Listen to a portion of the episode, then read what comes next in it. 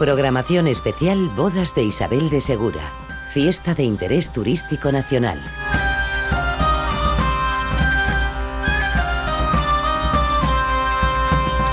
En este repaso que hacemos por toda la programación de las bodas de Isabel de Segura, pues una parte fundamental, sobre todo en lo que es la ambientación, el hacer que Teruel parezca de verdad una ciudad medieval durante estos días, pues la responsabilidad la tiene la Federación de Grupos. Así que estarán ya, entiendo yo, en ebullición las jaimas, todos los recreacionistas, pero vamos a preguntárselo al presidente de la Federación de Grupos, eh, Javier Martín, ¿qué tal? Buenas tardes. ¿Qué tal? Buenas tardes. Bueno, todo preparado, ¿no? Todo ultimado. Eh, cuéntanos un poco eh, este año cómo se estáis organizando, cuántos grupos sois. A ver, los grupos somos los mismos.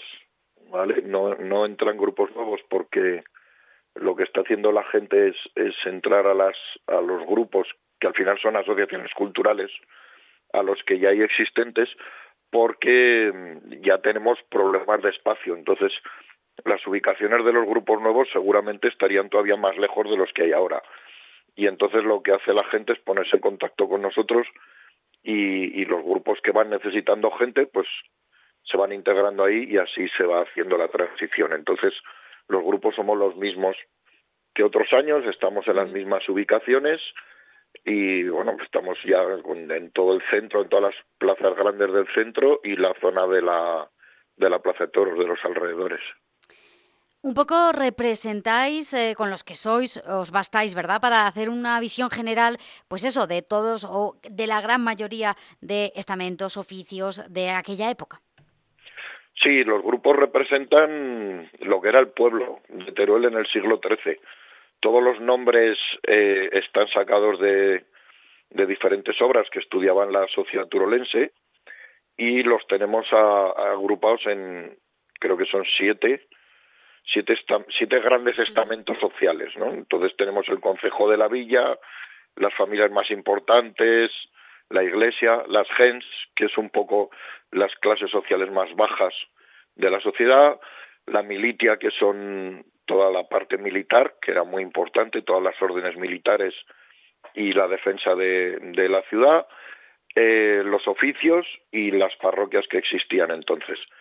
En, en esos siete grandes estamentos sociales es donde nosotros agrupamos los casi 150 grupos que tenemos. Fíjate, ¿cuánta importancia le dais a que las personas que pertenecen a esos grupos cumplan con el rigor histórico, con que de verdad sea del siglo XIII y no del XVII ni del XV? la importancia es toda. Nosotros desde el minuto uno tenemos marcado a fuego la palabra calidad, porque entendemos que la manera de que, de que la fiesta no se desvirtúe es con calidad en todos los sentidos. Entonces, nosotros cuidamos desde el menaje que se utiliza hasta vestuario, por supuesto la adecuación histórica del, del grupo empieza teniendo que hacer un trabajo, o sea, se elige un nombre de una lista que nosotros previamente, junto con los historiadores que nos asesoran, tenemos preparada en el ayuntamiento y a partir de ahí ellos seleccionan un nombre que tenemos claro que existía o bien un nombre que ellos saben que existía, aunque nosotros no lo tengamos reflejado, que a veces nos ha pasado, que ha venido gente con, con nombres que nosotros desconocíamos, pero si son eh, perfectamente datables en la, en la época y el lugar, a nosotros nos vale. Y a partir de ahí es obligatorio que hagan un trabajo. Tienen tres meses para preparar un trabajo, para informarse sobre ese, ese grupo, esa, esa eh, y dentro de ese estamento social y claro, de acuerdo con eso, pues ellos aprenden ya eh, cuál era la vestimenta, eh, cuáles eran las costumbres, etcétera, y a partir de ahí lo llevan a cabo en la calle. Si algo se deteriora, digamos de menaje, de vestuario, ¿es fácil reponerlo? Claro, cumpliendo todo esto de lo que estamos hablando. A ver, ahora mismo no es evidentemente tenemos una recreación, entonces lo que intentamos es que con materiales de ahora eh, la cosa sea muy parecida a lo que había entonces. Es decir, por ejemplo, todo el tema de vasos y platos que nosotros eh, hacemos compra centralizada y luego repartimos a los grupos, pues por ejemplo los vasos es el, típico vaso de papel que se puede encontrar en cualquier sitio, ¿vale? En, restaurantes de comida rápida, etcétera, pero está impreso de forma que imita madera, por ejemplo, ¿vale? Porque luego, claro, en el siglo XXI al final tienes que ir mirando cuál es cuál es la problemática que te va surgiendo. Por lo ideal que sería, pues utilizar barro. El barro nos plantea un problema de que cuando se queda al suelo se rompe. Si se rompe, empezamos a tener un problema de seguridad. Entonces, todo esto está hablado previamente con la gente de limpieza del ayuntamiento, eh, con las brigadas municipales, con los técnicos, etcétera, y a partir de ahí elegimos un material que imita lo que se lo que se utilizaba entonces, pues cuencos de barro, cuencos de madera, pero un poco con la practicidad del siglo XXI, pues por ejemplo para poderlo tirar luego en las hogueras que tenemos y que no genere residuos, igual que los platos pues son platos de hoja de palma, pero la vista encima de una mesa es un plato de madera. Entonces, bueno, tenemos esos pequeños trucos, claro. ¿vale? Pero intentamos siempre que sea lo más adecuado a eh, la época medieval. Me, parece muy correcto que saques el tema residuos porque es algo que eh, siempre lo remarcamos, pero es que año tras año, bueno, es que os superáis, que fíjate que movilizáis gente, tiendas, jaimas, materiales, y que cuando las bodas terminan, o incluso de un día para otro, es como si no hubiera pasado nada por allí. Mira, eh, yo normalmente termino las bodas mandándole un mensaje, un WhatsApp a la alcaldesa y sobre las nueve y media de la noche yo he dado una vuelta con el coche por todo Teruel, cuando ya está todo desmontado, y, el mensaje, gracias al, excelente trabajo que hacen los grupos, siempre es el mismo. Todo en orden, se ha quedado la ciudad como si aquí no hubiera pasado nada.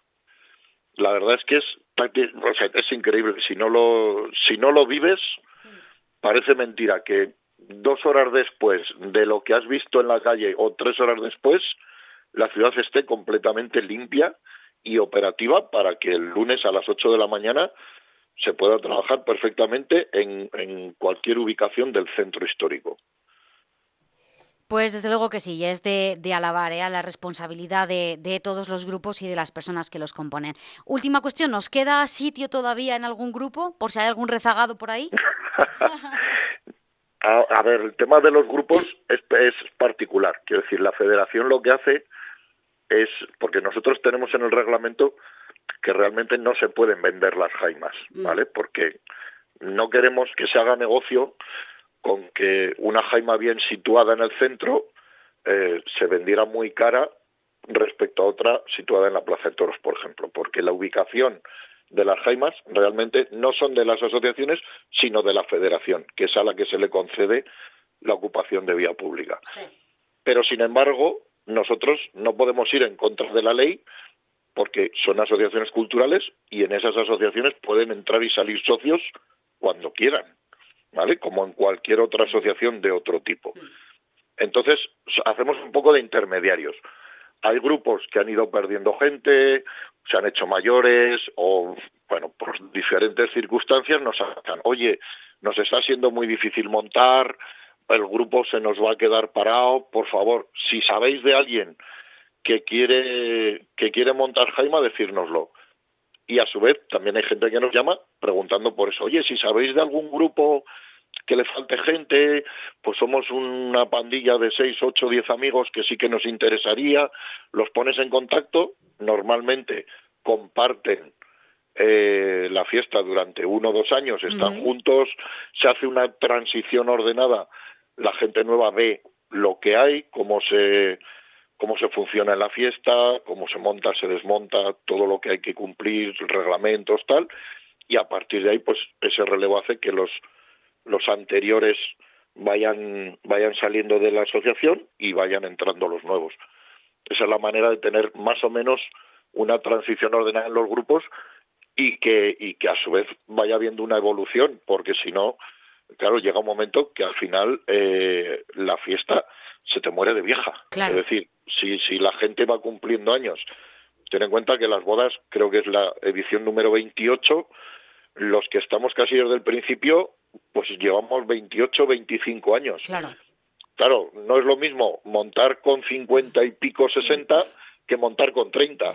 Entonces, eh, hay gente que, que, claro, se va cansando, eh, pues la vida da vueltas, tienes otras prioridades y, y, claro, si vas envejeciendo y no hay un relevo, al final la fiesta se muere, con lo cual, evidentemente, hay que ir metiendo gente en las diferentes asociaciones, pero de manera ordenada para que la fiesta siga manteniendo la trayectoria que todos queremos. Desde luego que está claro que los grupos son los que dan la vida a toda esta feria y a todas las bodas de Isabel. Así que les vamos a desear una larga y próspera vida. Eh, Francisco Javier Martín, el presidente de la Federación de Grupos, gracias y que vaya muy bien. Muchas gracias a vosotros como siempre y os esperamos a todos.